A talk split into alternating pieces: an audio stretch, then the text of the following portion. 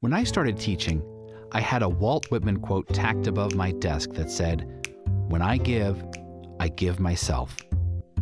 I lived by that motto, sharing my feelings and stories. Then some kid crossed out the word give and replaced it with fuck. So now it said, When I fuck, I fuck myself. Funny now, but at the time it seemed like a sign not to invest so much. I guess what I'm saying is, I didn't realize how closed I was emotionally until I met Audrey. Chai latte for. Jammed coffee shop that day. I spotted Audrey dressed in a black v neck sweater and a long silver necklace. In front of my seat was an index card folded and propped up like a nameplate. It read, Reserved for Walter White. Hello, Walter. Thanks for saving my seat. Might as well bring out the stack of essays so I can fool myself into believing I might grade some. You owe me a no swimming in the dating pool story. Fair enough. There was another humanities teacher, Katie, and we were close. How close we talking? Pranks in the teacher's lounge, faculty bingo and meetings. Katie and I had a ball, texting constantly, lunch together, thirsty Thursdays. She was your work wife. Ah, more. Couldn't wait to see her every day. Couldn't wait to tell her some nerd had written Winston Churchill for every answer on his test. we were working late one night on a new course proposal, and we started going at it. At school?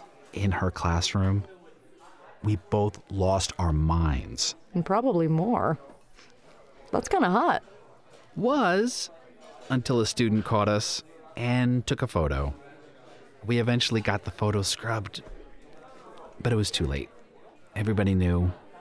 I was reprimanded, but Katie couldn't take all the gossip and shame. She left immediately. You two still friends? Never spoke again. That's awful. Your heart must have exploded. It was dark there for a while. Didn't look forward to much until Until what?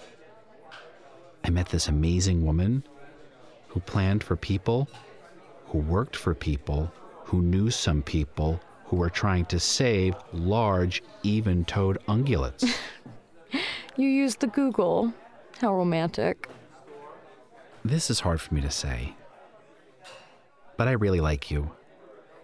I feel like my students giddy, excited. My last period class has basically become a study hall because I'm watching the clock. I like you too. It's just. I can work on my fashion choices.